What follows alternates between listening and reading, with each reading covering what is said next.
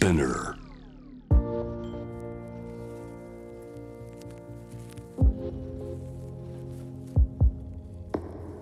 藤原信也新東京漂流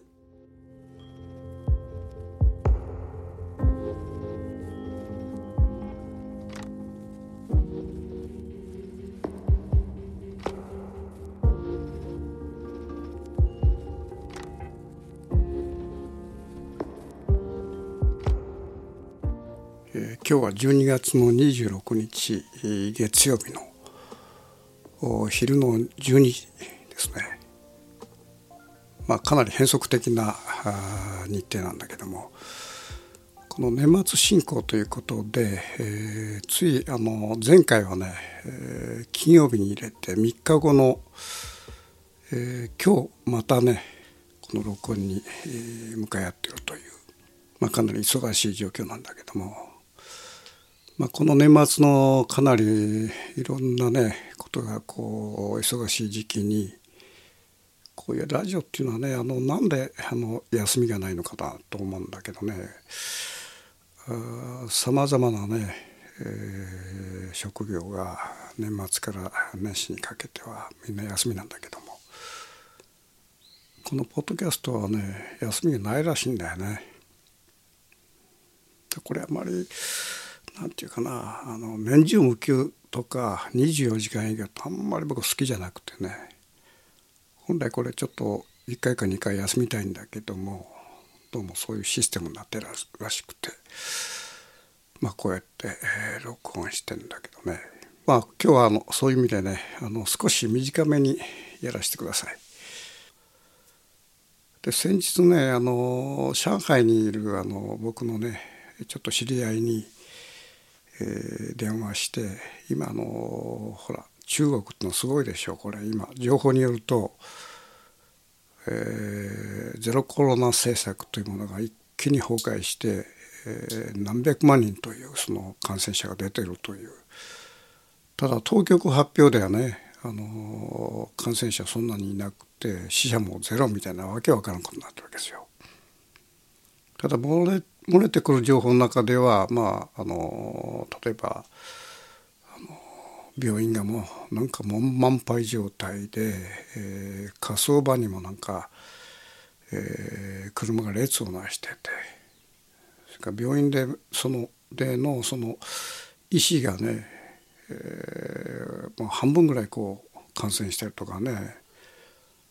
それからまあある映像ではその医師が診察状態の時にこう倒れてしまうとかわけわからん。えらい逼迫した状況になってるということは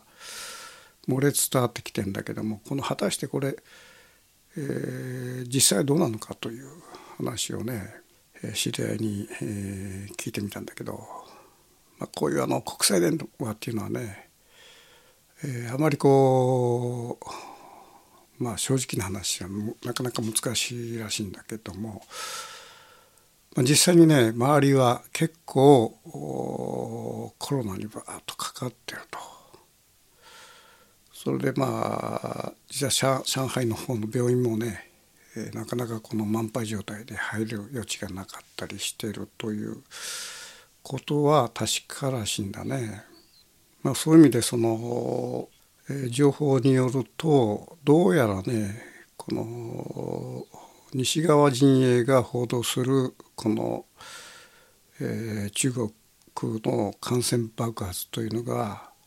まあちょっとやっぱり現実味を帯びてきてるなという感じがするんだよね。でこれねあの私思うんだけども中国はまあゼロコロナ政策をとって例えば一人でも二人でも感染者が出るとそう一つの町だとかそのマンションを完全にその囲ってしまって一切その人を出ないようにするとか、えーマンションのその門門扉をね溶接してしまうとかもかなり激しい対策をしてそれで感染者が出るともうその防護服を着たこの保健所ですかね向こうのが何人がかりでそのなんちゅうかなこの人を這うようにねあのまあ、連れていく犯罪者のような形で、まあ、病院に連れて行って隔離するというようなそれでその病院に隔離されるともう大変なもんだからその人はもう家具にしがみついてねそれを引っ張がしてこの、え、病院に連れていくというのはかなりこう激しい政策をとってて、まあ、その結果一時、え、西洋だとか他の諸国で感染がどんどんどんどん広がって死者も出てる時期に、え、中国では、まあ、当然完全隔離してるゼロコロナ政策が、まあ、成功したというような、ね、ことでコロナを抑え込んだという報道がね去年あたりは伝わってきてたんだけどもそれがここのところに来て一気にその、えー、まずその隔離された人たちからこういうゼロコロナ政策の中ですごいこのストレスをためたあ当然これストレスたまるよね。ずっともあの外に出ていけないっていう隔離政策がね続いてるわけだから。それで、えー、いわゆる白紙の紙を持ってはあっとデモが起きたりして、まあ、民衆がこういうふうにこの一斉放棄するようなあり方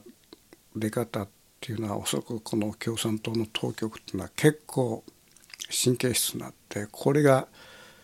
全土に広がるとこれは大変なことになるということでその一件でねこうゼロコロナ政策をまあ一旦取りやめて急にその解放したという。その時点でえー、ものすごい感染爆発が起きてるという。まあこれおそらくかなり信憑性があると思うんだけども。これはね一体何なんだろうと。例えばこのコロナの株はねまあそんなに大幅にねあの中国で流行ってるコロナもう多少変異したとしてもね大幅にその今のオミクロン株とそんなに大幅に変わってると思えないし、えー、じゃあなんで今中国がこのゼロコロナを解禁した時にものすごい感染爆発が起こ起こってるのかというこれは一つの謎なわけですよね。でそこでね僕は思うんだけどもこれあんまり学者さんとかそういう話ことあの方たちもねあんまりそういう話しないんだけども。いわゆる僕たちはワクチンずっと打ってきてる人もいる。ずっとワクチン打ってきて、まあ、抗体ができてたり、まあ、それからその結構ね周りにもコロナかかって発症してる人がたくさんいたり。僕の周りにもね結構まあ数えれば20人ぐらいいるのかなそんな状況があったりそれから感染して、えー、PCR 検査で感染して陽性と出ても無無症状という人がたくさんいたり、まあ、そういう意味であのコロナと共存ずっとしてきたと思うんだよね。もう一つはねあの私は当然そのコロナにかかってなくて何の症状もこれまで出たことないんだけどもおそらくね暴露はしてると思うんだよね。いくらこのマスクしてたりしても例えば大腸菌っていうのがあってその大腸菌のその数が多ければ下痢になって症状が出たりするんだけども大腸菌の数が少なければねあの下痢にその症状が出ないということがあったりするわけでしょう。ということはこのウイルスも同じでその量によってね発症したり無症状だったりそれからその PCR 検査してもこの陽性と出ないくらい非常に微量のねあのウイルスに、感染っていうかな感染というより暴露してるっていうかなおそらくこれはねみんな1億2,000万人の方はね、えー、この3年間のうちにえー、発症感染発症発症していない感染 PCR 検査陰性であったとしてもおそらくねあのみんなね暴露したと思うんだよ。これまあ当然だよねこれ3年間これあのウイルスが浮遊している場所に住んでるわけだから当然微量に吸い込んでる。それ暴露してるはずなんだよね。だからそういう意味ではその広い意味でのなんていうかな抵抗力っていうかなそういうものが日本ではあるんじゃないかと。だからこの感染爆発はわっとしないわけですよ。ただその中国っていうのはこれ完全管理、まあ、統制経済と同じようにね完全に統制した。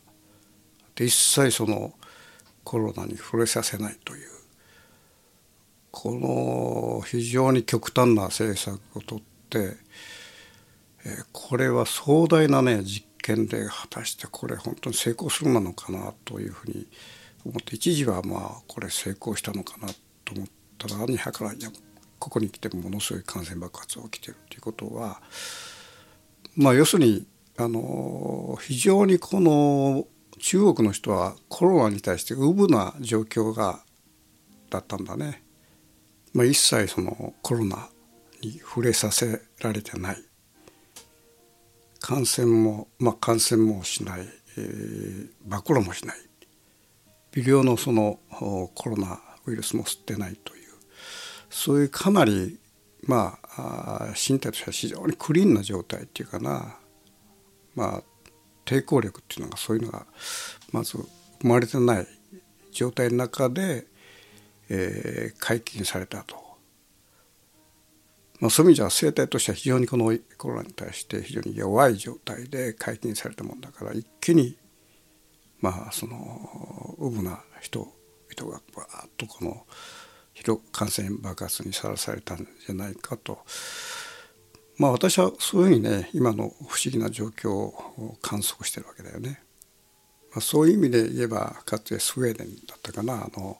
放置政策をとって、まあ、かかる人はかかって亡くなる人は亡くなるそれを放置するという政策を取ったんだけども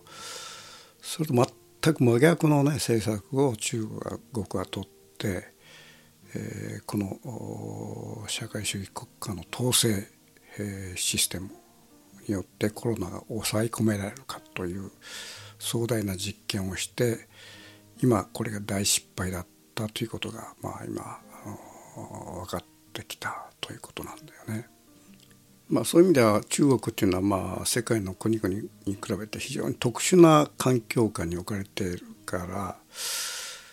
まあ、今後ちょっとねあの思うことは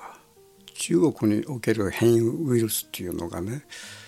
えー、全く違ったものが出てきた場合にまたこの、えー、武漢から世界にバーッとこの感染が広がったように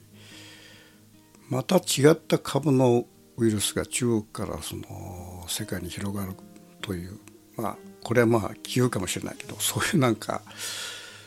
妙なねこうあの統制コロナ政策によってまたなんか別のこう側面が出てくるんじゃないかというまあそのそれはね、まあ、微量に僕持ってんだよね。まあ、何やともあれ、まあ、今この日本では第8波にさらされてるんだけどそんなにね最近はこれまあ重症化もだんだんしなくなってるしまあ大したもんではなくなってるなとそう思うわけですね。ただこの僕の知り合いの一家でまあ感染して、えー、一家で感染したっていうのは、まあ、2件ほどね僕は知ってんだけどもこのまあかといってねこれ油断したらまずいもんであのそれなりの対処をしなきゃいけないんだけども一つだけで僕はねあの自分なりに考えたその家族感染っていうのを防ぐ方法っていうかなこれはねあのある家族の一人中学生がかかって、えー、そういう報告があった時に僕はその風の道をね家の中で作ったらいいというふうなことを言ったんですよね。例えばあの窓の開口部が、えー、仮にマンションだったらあの2箇所あるいはその2つの開口部をこう開ければそこに風風の道ができるわけでしょう。それで風の道ができればその風上にあのコロナにかかってない家族は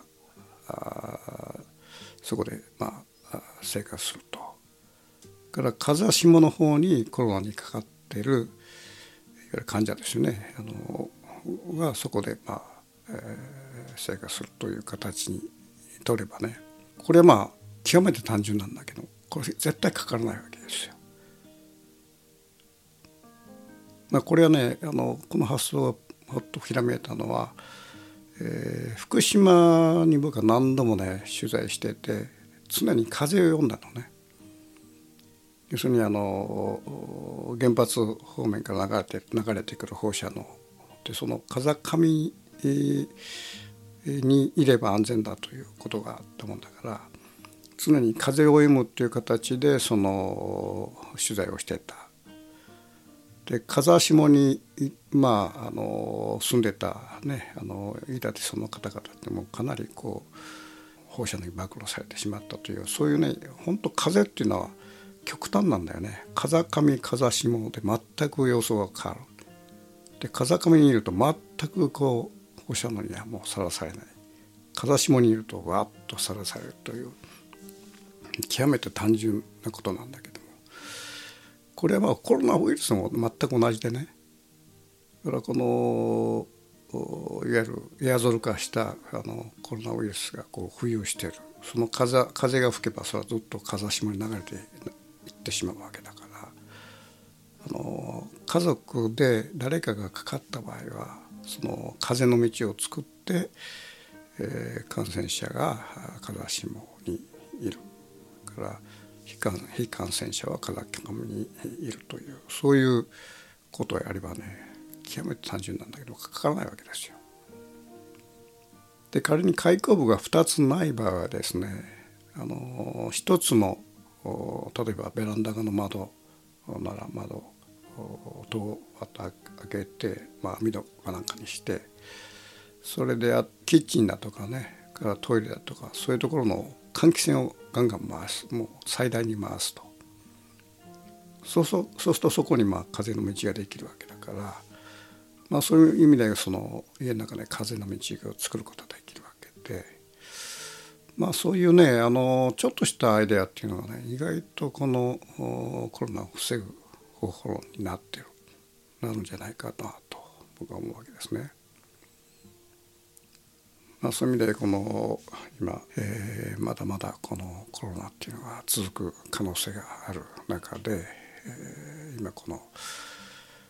まあ、中国におけるコロナ問題と私たちのこの生活中かなそれをちょっとまあ考えてみました。